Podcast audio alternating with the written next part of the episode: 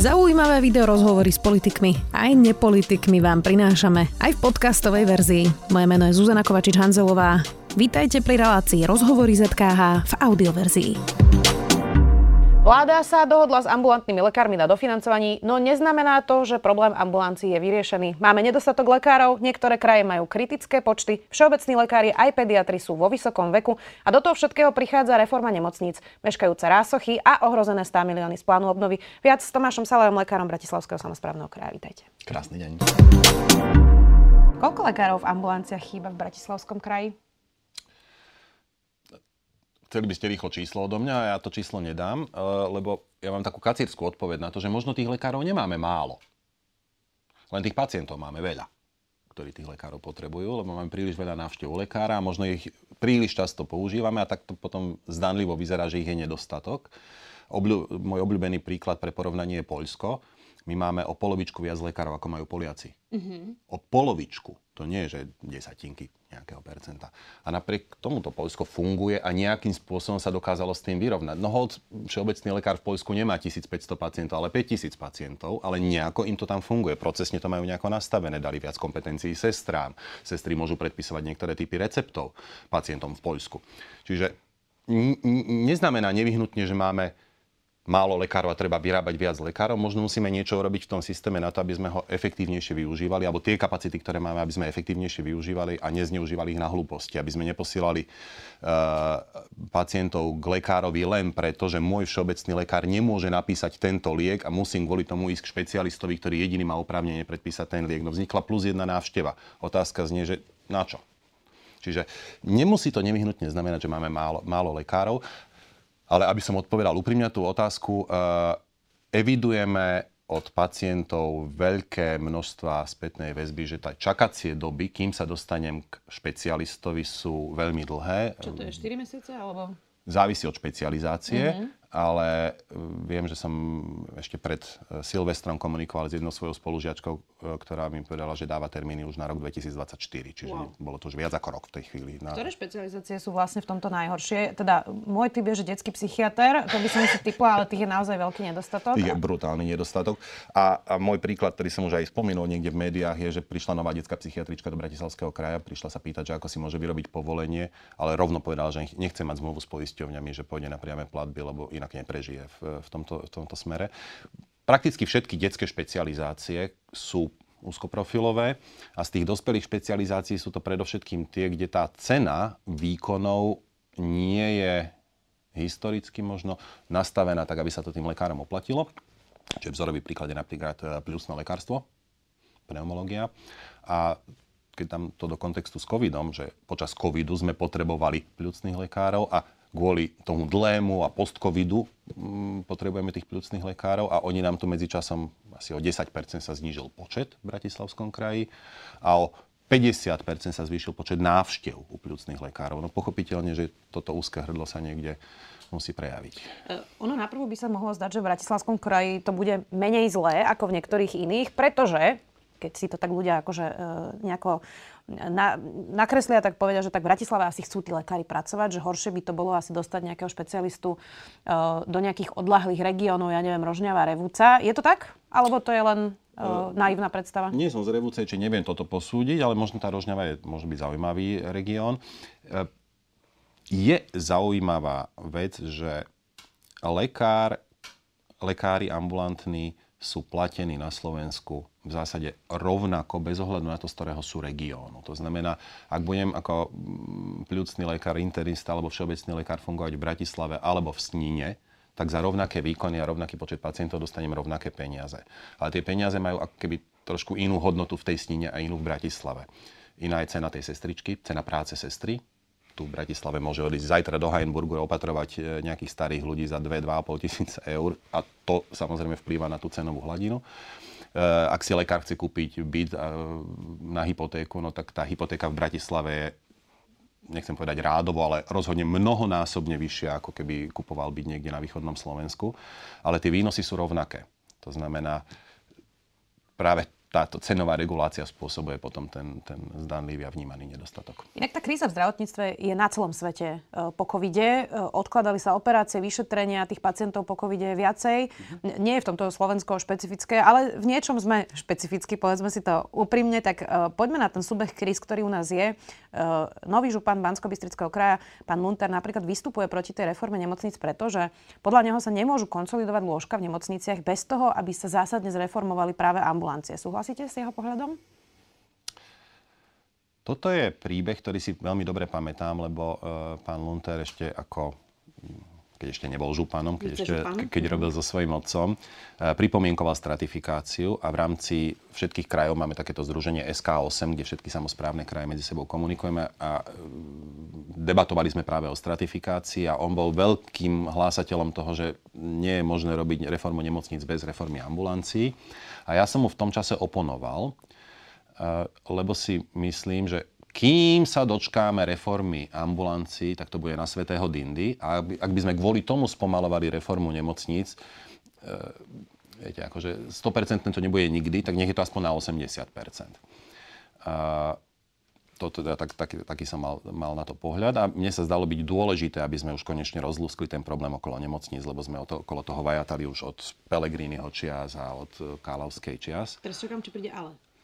No, uh, ale ja mám pocit, že sa to celé zamotalo s tou reformou nemocníc, lebo to, ako to prezentovali, že čo s tým chcú urobiť a to, kam sa to dnes dostalo, som, som z toho v rozpakoch že sa to utopilo v tej byrokracii rôznych tabuliek a čísiel a, a, a nezvládli tú politickú úlohu, politici, že teda neodkomunikovali to regiónom, že to tu komunikuje, komunikujú analytici a nie politici tie, tieto témy.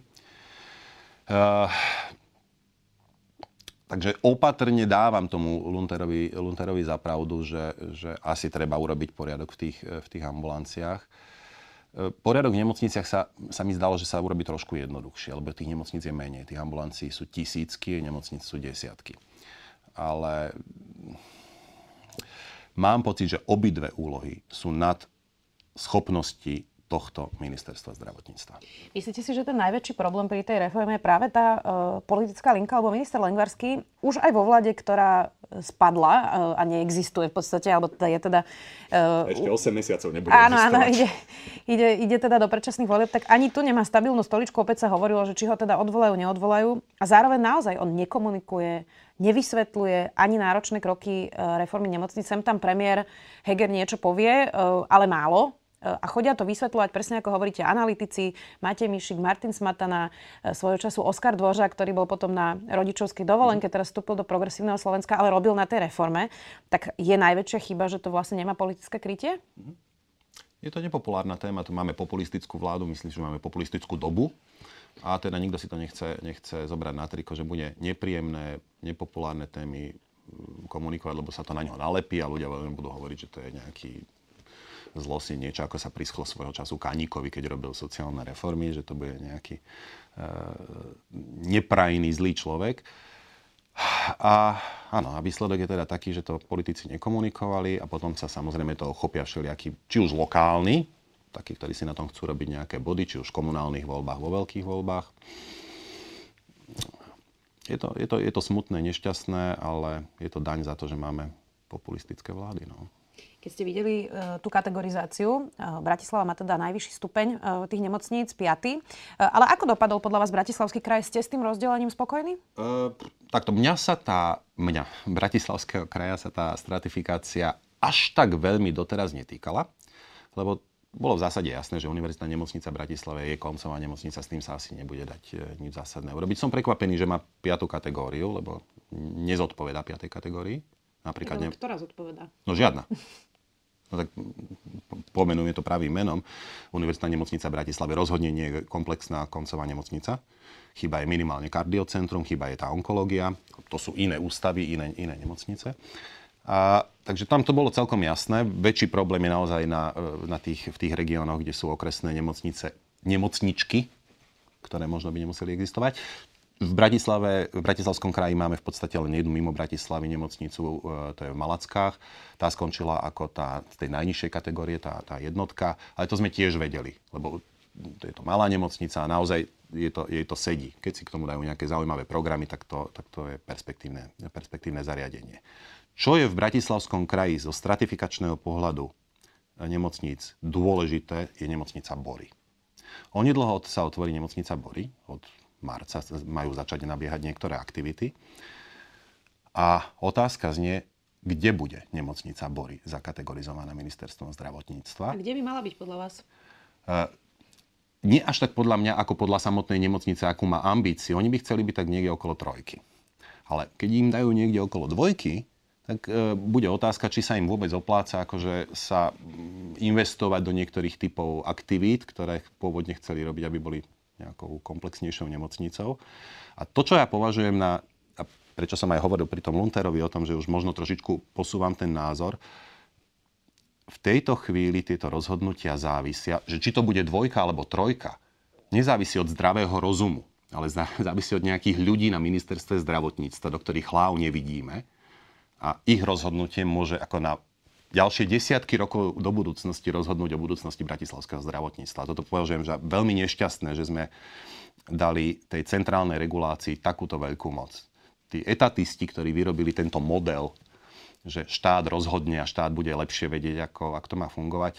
Viem, že boli hnaní dobrými úmyslami, ale môže im to vybuchnúť a môže nám to vybuchnúť v rukách. Vstupuje do toho podľa vás, že to je nemocnica Penty, táto vláda proti Pente vystupuje otvorene už 3 roky. Je toto faktor? Aj táto vláda vystupuje proti Pente. Uh, určite je to jeden z faktorov a považujem ho za veľmi nešťastný, lebo obeťami budú Bratislavčania. Áno, pacientovi asi jedno, či to vlastní Penta. Napriek tomu uh, je to súkromná nemocnica, plánujeme stavať rásochy, tak nemalo by toto byť jeden z faktorov, ako rozhodujú vlastne tí úradníci, o ktorých ste hovorili nad, tým, nad tou kategorizáciou, že naozaj to uh, nerozhodujú zo dňa na deň, ale predpokladám, že majú nejaké dáta. Dúfam, že majú nejaké dáta, na základe ktorých rozhodujú. Alebo to tak nie je? Dúfam aj ja.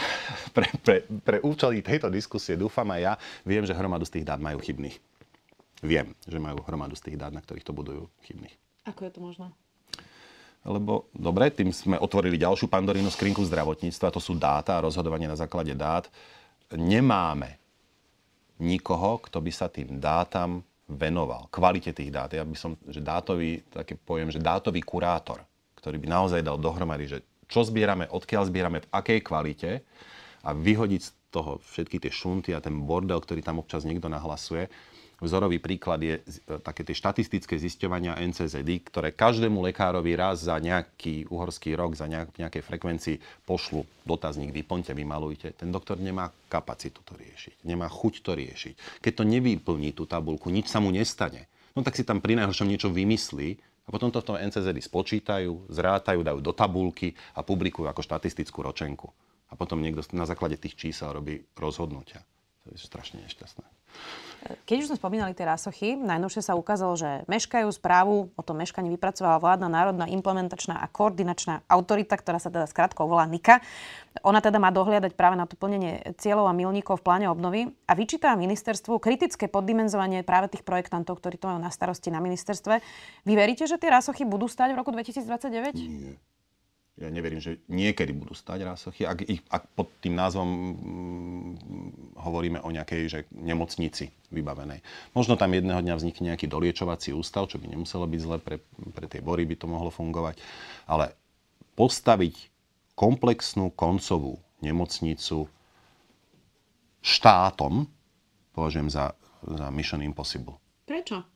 Nie je to taký pravicový pohľad na to, že štát nedokáže postaviť veľkú nemocnicu? Neviem, či, čo je na ňom pravicové. Je to, je to výsledok 30-ročnej skúsenosti. Ukážte mi nemocnicu, ktorú štát za 30 rokov postavil s výnimkou svätého Michala, na ktorom je, ja neviem, 20 trestných oznámení v tejto chvíli. Lebo to sa nedá stihnúť pri tom, že máme volebné cykly, že to trvá viac ako jeden volebný cyklus, lebo treba hovoriť, len bory sa stavali 8 rokov, 4 roky príprava, 4 roky výstavba. Toto bude trvať výrazne dlhšie a tá najväčšia železná gula, ktorú všetky tieto projekty majú na nohách, sa volá verejné obstarávanie. To je neriešiteľný problém. Ako sa vám niekto začne odvolávať, zdržiavať to, preťahovať to, kúpite najlacnejšie, nie vždy najlepšie, lebo sa nedajú vždy urobiť tie opisy tej zákazky tak, aby ste, aby ste vyhrali. V tomto setupe si myslím, že tento štát nie je schopný postaviť žiadnu veľkú stavbu typu rásochy, A len to bude stať veľa peňazí. Martin má v, mojich pohľad, v mojom pohľade trošku lepšiu šancu, trošku, lebo je to menšie mesto a je tam cieľavedomý tým ľudí, ktorí to chcú robiť a už teda to fungujú niekoľko funkčných období. Nie je to politický projekt na úrovni ministerstva, je to, politický, teda je to projekt na úrovni školy a, a nemocnice. Čiže je to trošku ďalej od tej veľkej politiky, je to trošku závetri v tom Martine oproti Bratislave. A tá, ško- tá, tá, tá nemocnica aj tá univerzita sú menšie. Čiže je tam na každú z tých disciplín povedzme jeden profesor. Ale v Bratislave máte na tú internú medicínu 5 profesorov, 5 kliník, 3 kliniky hen také, 4 kliniky onaké, aby sa oni medzi sebou dohodli tu v Bratislave. To je, že mm, podľa môjho názoru masakrálne nemožné. Veľmi často na to používam, že, že syndrom profesora Traubnera, e, také slovo som vymyslel. Syndrom profesora Traubnera hovorí o tom, že, že pán profesor Traubner mal telefónne číslo na úplne každého v politike, aj mimo politiky, umelcov a tak ďalej. A keď sa mu niečo nepáčilo, on vy, vybral ten telefón a niekomu zatelefonoval. A v Bratislave každý z týchto mienkotvorných lekárov má na niekoho telefónne číslo. A keď by mu náhodou niekto chcel zmeniť rozsah jeho kliniky alebo jeho kompetencií, tak sa začne stiažovať a bude používať iné páky a tlaky. Ako bohužiaľ, tak to, tak to funguje. Máme sa teda rozlúčiť s tými 240 miliónmi z plánu obnovy na Rasochy? Nemyslím si, že sa z toho stane nejaká, nejaká škoda. Nemyslím si, že by malo byť cieľom plánu obnovy minúť peniaze. Ako cieľom plánu obnovy je pomôcť zdravotníctvu, nie míňať peniaze. A ak sa neminú peniaze na vec, ktorá podľa môjho názoru nevedie k výsledku, tak je to podľa mňa len dobré, lebo výsledkom bude zase, že budeme mať postavený nejaký skelet, ktorý o 30 rokov zase niekto bude musieť búrať. Hmm.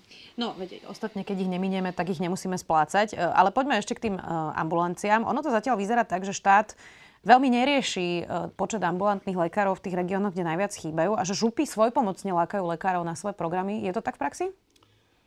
Uh, Áno, je, je, viem, že teda sú kolegovia aj v iných krajoch, ktorí sa pokúšajú otvárať nové ambulancie pod hlavičkou župy. Nemyslím si, že by to malo byť, že by to takto malo byť. My v tejto chvíli, myslím, že Bystrica, Banská Bystrica je v tomto, má, má nejaké tri ambulancie. My sme otvorili uh, niekoľko tiež, Žilinska, myslím, že tri Žilina.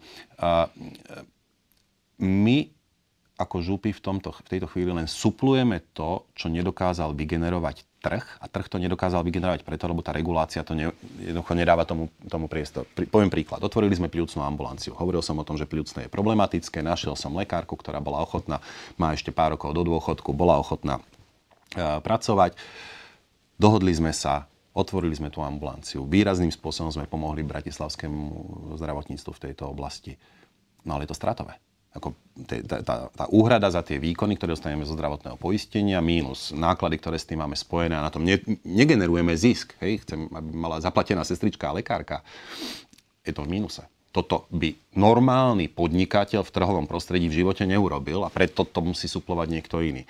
A riešenie, správne riešenie nie je, že to má niekto suplovať a že to majú župy dotovať, ale správne riešenie je, že sa to má oplatiť tým, tým poskytovateľom. Poďme ešte k tým pediatrom, lebo to je tiež veľký problém. Denník N teraz mm, zverejnil, že ministerstvo zdravotníctva zastavilo vzdelávanie pediatrov, ktorých je akutný nedostatok a do toho rezidentského programu sa teraz môžu prihlásiť len všeobecní lekári pre dospelých a argumentuje nedostatkom peňazí. Tak ono to vyzerá, že to ministerstvo nie, že nič nerobí, ale že ide opačným smerom. Ja som, keď som si toto prečítal, tak som zostal onemený, zresetované poistky, alebo ako sa hovorí, odletí dekel. Ja tomu to nerozumiem. Na jednej strane hovoríme, že treba príjmať čo najviac medikov, lebo potrebujeme veľa lekárov a potom na konci neurobíme tú koncovku, že aby sme mali viac tých pediatrov, ktorí nám tu najviac chýbajú. Máme červené, čierne okresy s nedostatkovými, eh, s nedostatočnou dostupnosťou pediatrickej starostlivosti. Na záhorí v Bratislavskom kraji mi hrozí, že eh, do nejakých 5-7 rokov tam bude mať namiesto 18 iba troch pediatrov. Takže masakra do toho príde táto správa, ktorá... Viete, e, na, ten, na tom rezidentskom programe je, mož, sú jednotky. Každý rok sa prihlasujú jednotky ľudí. Uh, bavím sa o sume, ktorá je v rádoch maximálne niekoľkých stoviek tisícov, ak nielen 10 tisícov eur, o čom sa rozprávame, na čo sa nenašli peniaze pričom sa našlo pol miliardy na plošné testovanie. To si ta, povedať, že sme mohli asi radšej tých pol miliardy na plošné testovanie dať e, do zdravotníctva, nie? Napríklad, ale nemusím ísť až tak ďaleko. E, keď sme sa bavili o pláne obnovy, tak e, štát vajatal a nechcel dať súkromníkom, a nielen Pente, vo všeobecnosti súkromníkom, možnosť čerpať peniaze a chcel, aby tie peniaze čerpali čerpal štát na štátne projekty a vytvoril na to zdravotníckú implementačnú agentúru ZIA, ktorá už nie je medzi tým. Neviem, čo urobila, to je dobrá otázka, že by ste niekoho mohli na tom ugrilovať, keby som chcel prísť, že čo, sa, čo vlastne tá ZIA urobila, ale minula milión eur bolo vynaložených milión eur na nejakú samoučelnú organizáciu, ktorá sa už medzi tým samorozpustila. Z toho milióna sme mohli mať, viete, koľko rezidentov? Ja nerozumiem. Ja fakt niekedy im nerozumiem. Vieme sa pohnúť aj bez toho, aby napríklad tí všeobecní lekári neboli len štatisti, ktorí rozdávajú papieriky k špecialistom, lebo oni sú niekedy tak trochu prietokový ohrievač a vlastne posielajú pacientov e, na ORL e, a, všade inde. E, možno aj preto, že nevedia predpísať lieky, to ste naznačili, neviem, či to je hlavný dôvod, ale vlastne viac kompetencií ten lekár by mal vyriešiť všetky tie základné problémy pacienta, až momentálne vlastne neodbremeňujú tie ambulancie špecialistov, pretože ich vlastne do tých špe- eh, špeciálnych ambulancií posielajú. Niečo sa už odbremenilo, zase treba, treba mm, povedať, že napríklad prešla kompetencia liečby hypertenzie na všeobecných lekárov, a teda tých hypertonikov, nekomplikovaných, jednoduchších, bez nejakých väčší, vedľajších komorbidít, už vo väčšej miere je teda vysoký tlak len. Áno, hyper, liečia, liečia títo všeobecní lekári, majú možnosť im predpísať takmer všetky lieky na vysoký krvný tlak a k tým kardiologom a ďalším špecialistom sa teda dostávajú až takí komplikovanejší a, a iní pacienti. Myslím si, že postupne by bolo potrebné akože ďalšie a ďalšie diagnózy presúvať do, do tej e, všeobecnej starostlivosti. Ale toto sa nestane, že zo dňa na deň. Ak tam máte 7, priemerný vek všeobecných lekárov je 60+. Plus. Čiže ak tam máte polovičku ľudí, ktorí sú v dôchodkovom veku, tak toho nebudete dneska učiť, ako sa lieči ochorenie, ktorému sa 40 rokov vo svojej praxi nevenoval. Ale ten, ktorý tam príde teraz z vysokej školy, tak ten to ešte bude mať po, a v čerstvej pamäti a po ešte bude mať tú motiváciu sa to poriadne naučiť. Čiže neočakávajme, že všetci od zajtra začnú liečiť diabetes, e, štítnu žľazu a podobne vo všeobecnej ambulancii, ale treba im to ponúknuť, aby v tom videli možnosť seba uplatnenia tí mladí, ktorí tam prídu. A bude to trvať možno 15-20 rokov, kým sa naozaj to dostane do tej, do tej rutiny. Nie je problém toho zdravotníctva, že všetky tie kroky bude vidno až o 10-15 rokov? Že vlastne ano. preto sa do toho nikomu nechce? Áno, lebo ne, nebude ten politik, ktorý to presadil, strihať pásku pri výsledku svojej aktivity a preto sa do toho nepúšťa. Navyše, je to veľmi ťažké e, presadiť tieto zmeny, e, lebo každý systém má rád status quo. A keď má nejaký, nejaká e, medicínska odbornosť, nejaké status quo, tak si ho nenechá roztrhať tým, že teda časť svojej moci odovzdá iným špecializáciám. A na to, aby to urobila, treba vyvinúť nejaký tlak na nich, hej? vyrobiť si nejakých nepriateľov. A do toho sa tým politikom nechce, lebo nebudú strihať tú pásku na konci. Čiže oni si budú znášať len tie náklady, ale tie výnosy bude možno 15 rokov žať niekto iný. A ešte tam je ten syndrom profesora Traubera. A máme syndrom profesora Traubera, presne. Máme veľký nedostatok sestier, veľa sa hovorí o lekároch, ale tie sestry akoby vždy boli nejako e, na boku. E, veľa z nich chodí robiť opatrovateľky do Rakúska ja neviem, to sú tisíce ľudí, predpokladám, že tisíce. Určite. Ako ich dostať späť? Dá sa to vôbec ešte? Uh, mal som také stretnutie s, s, so skupinkou všeobecných lekárov pred troma týždňami, štyrmi a mi povedali, že dnes už asi vlastne ani nie je problém to, že nemáme tých všeobecných lekárov, uh, lebo nejako by to poplátali. Problém v tých ambulanciách, predovšetkým tu na západnom Slovensku, je, že nemajú sestry tá ambulancia všeobecného lekára potrebuje síce možno jedného lekára, ale možno dve, tri, štyri sestry, ktoré by dokázali významným spôsobom ho, ho odbremeniť. A tieto nemáme. Moja, môj pohľad na to je, potrebujeme nové zdravotnícke povolania, ktoré by nahradili tie sestry. Že sestra by bola povedzme len jedna, ale tie ostatné boli uh, zdravotnícky asistent, čo sa znovu volá praktická sestra. Čiže pomocné uh, sestry? Hej, a a áno, pomocné sestry. A nemusia to byť len sestry, to môžu byť aj iné typy povolaní, ktoré potrebujem v tej ambulancii, ktoré nemusia byť, mať nejakú zložitú medicínsku, zdravotníckú, zdravotnícke vzdelanie, ale napríklad môžu pracovať s, s osobnými údajmi, zdravotnými údajmi, napríklad e, recepčná, alebo e, niekto, kto pracuje... Z, recepčný, alebo niekto, kto pracuje, kto pracuje so, s, s uschováva tú zdravotnú dokumentáciu niekde, niekto, kto objednáva tých pacientov. administratívna sila. Administratívna sila, ale nie čisto, admi- lebo má, prichádza do styku s nejakými citlivými údajmi. A, a mali by sme teda dať priestor na to, aby, aby aj takéto typy povolaní vznikli a mohli poskytovať zdravotnú starostlivosť a aby sa dala delegovať tá moja robota, teda robota lekára na sestru, zo sestry na nižšie, aj na nižšie a na nižšie zložky. To sa dá asi urobiť veľmi jednoducho, nie? Hej, tak sa nám to javí, že celkom jednoducho, no dajme to do MPK, uvidíme, čo na to povedia príslušné komory, napríklad sesterská a podobne. Uh, lebo tie mali veľký, veľký výhrady už len kvôli tomu, že zdravotnícky asistent sa premenoval na praktickú sestru. Len zmena názvu znamenala, že sa tu uh, sesterská komora hádzala o zem a dokonca si prelobovala na začiatku tohto, tejto vlády, že sa to vrátilo naspäť. Mm-hmm.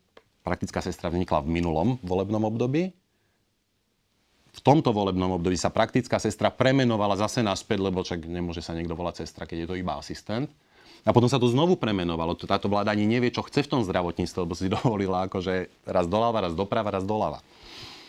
No, ale hovorím, máme vytvoriť, vytvoriť nové povolania a na tie nové povolania presunúť robotu nemusí všetko robiť lekár a nie každý pacient musí pri návšteve ambulancie stretnúť lekára. Veľkú časť tej práce môžu urobiť iné zdravotnícke povolania. E, poďme ešte na nárok pacienta. Ja viem, že e, vy mi asi na to poviete, že určite toho musíme definovať, však to hovoria samozrejme e, viacerí. A potom teda definovať, na čo teda pacient má nárok a čo je ten nadštandard. Na druhej strane, nestačí definovať nárok a proste sledovať, ktorý pacient ide 6 krát za rok bezdôvodne na MRK?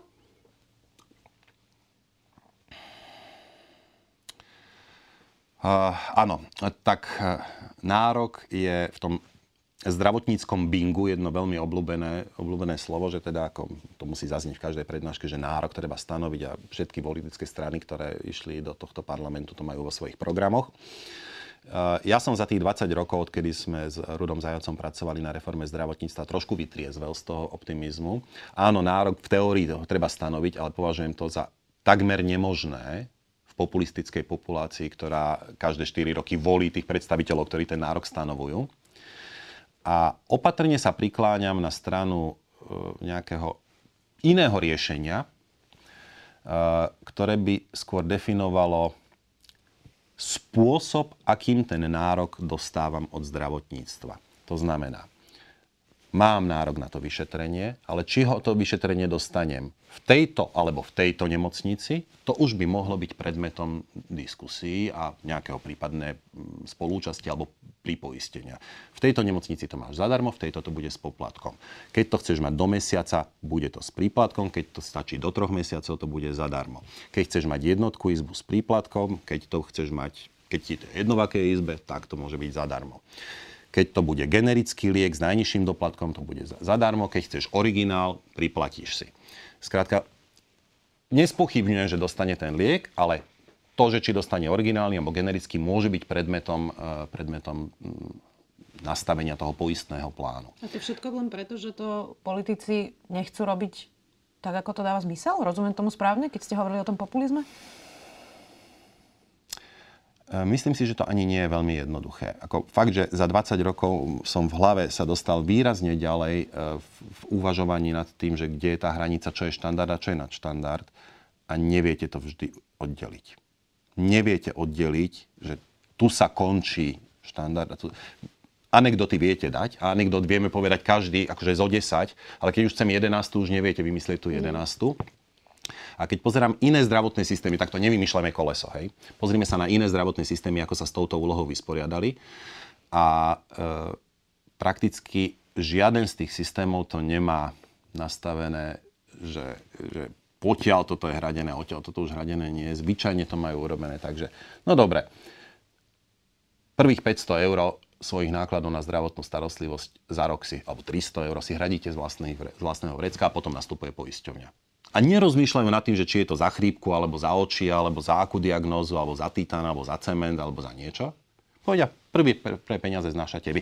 Už toto stačí na to, aby sa uh, ľudia nejakým spôsobom zdisciplinovali, lebo vidia, že tá zdravotná starostlivosť je síce lacná, ale nie úplne. Zdisciplinovali na druhej strane chudobní ľudia možno kvôli tomu nepôjdu na nejaké vážne vyšetrenie, ktorým môžeme odhaliť nejaké skoršie štádium rakoviny, nie?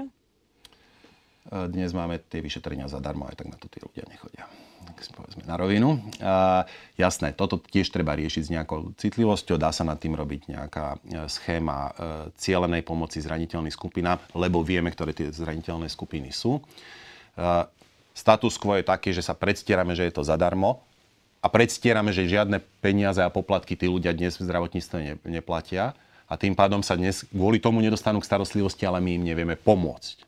Keby to bolo že transparentné, tak vieme im adresne pomôcť. Mm-hmm. Záverečná otázka, pán Salaj. Martin Smatana, eh, analytik, povedal v tomto štúdiu, že netreba zabúdať, že táto vláda urobila najviac krokov v zdravotníctve zo všetkých vlád od čias Mikuláša Zurindu a že eh, ich treba podľa neho pochváliť, lebo že sa pustili aj do niektorých ťažkých tém, aj nepopulárnych tém, napríklad do tej stratifikácie alebo teda reformy nemocnic, ktorú chcel urobiť už Peter Pellegrini aj všetky vlády pred ním, ale nikto to nikdy neurobil. Vy sa na to pozeráte rovnako, že sa aspoň do toho pustili, že ich treba pochváliť? Za to, že sa do toho pustili, ich treba pochváliť, ale tak, ako sa to celé vyvinulo, e, za to ich treba určite pokárhať. Ja si myslím, že v zdravotníctve bola táto vláda, teda prvá aj druhá Matovičová vláda, e, ak nie je najhoršia, tak jedna z najhorších v zdravotníctve, e, ktoré sme tu za posledných 30 rokov mali. Som rozmýšľal, Zurinda je teraz taký ako obľúbený trend, trendsetter, tak som vytiahol si taký jeho dávnejší výrok, že keď si zapínate tú košelu alebo kabát a prvý gombik si zapnete zle, tak už potom to už nemáte šancu dohnať, keď e, to zapínate vyššie. A ja si myslím, že veľa tých gombikov e, zaplo to ministerstvo už za krajčího zle. Je fajn, sympatické, že to chceli riešiť, ale, ale neriešili to dobre, riešili to etatisticky, riešili to, e, že štát to vie lepšie, ako to viete všetci ostatní. A, ako hovorí Viktor Černomír, chceli sme to dobre, ale skončilo to ako vždy. Obávam sa, že to skončí ako vždy. Držme si palce, ďakujem veľmi pekne, že ste si našli čas. Tomáš Salaj, lekár Bratislavského samozprávneho kraja. Ďakujem za pozvanie. Počúvali ste podcastovú verziu relácie Rozhovory ZKH. Už tradične nás nájdete na streamovacích službách, vo vašich domácich asistentoch, na Sme.sk, v sekcii Sme video a samozrejme aj na našom YouTube kanáli Denníka Sme. Ďakujeme. Prečo kolagen nie je žiadnym zázrakom ani skratkou k zdraviu? Prečo je dôležité očkovanie proti chrípke? A ako je to s vitamínmi a čo má imunita spoločné s črevnou mikroflórou? Ja som Denisa Koleničová a na všetky tieto otázky budeme hľadať odpovede v novom týždennom podcaste denníka Sme Vizita. Spolu s hostkami a hostiami sa budeme rozprávať o zdraví aj chorobách, o tom, čo funguje aj čo nefunguje, alebo kedy vám predajcovia liečivých zázrakov len obyčajne klamú. Podcast Vizita nájdete každý útorok vo vašich podcastových aplikáciách ako aj na sme.sk.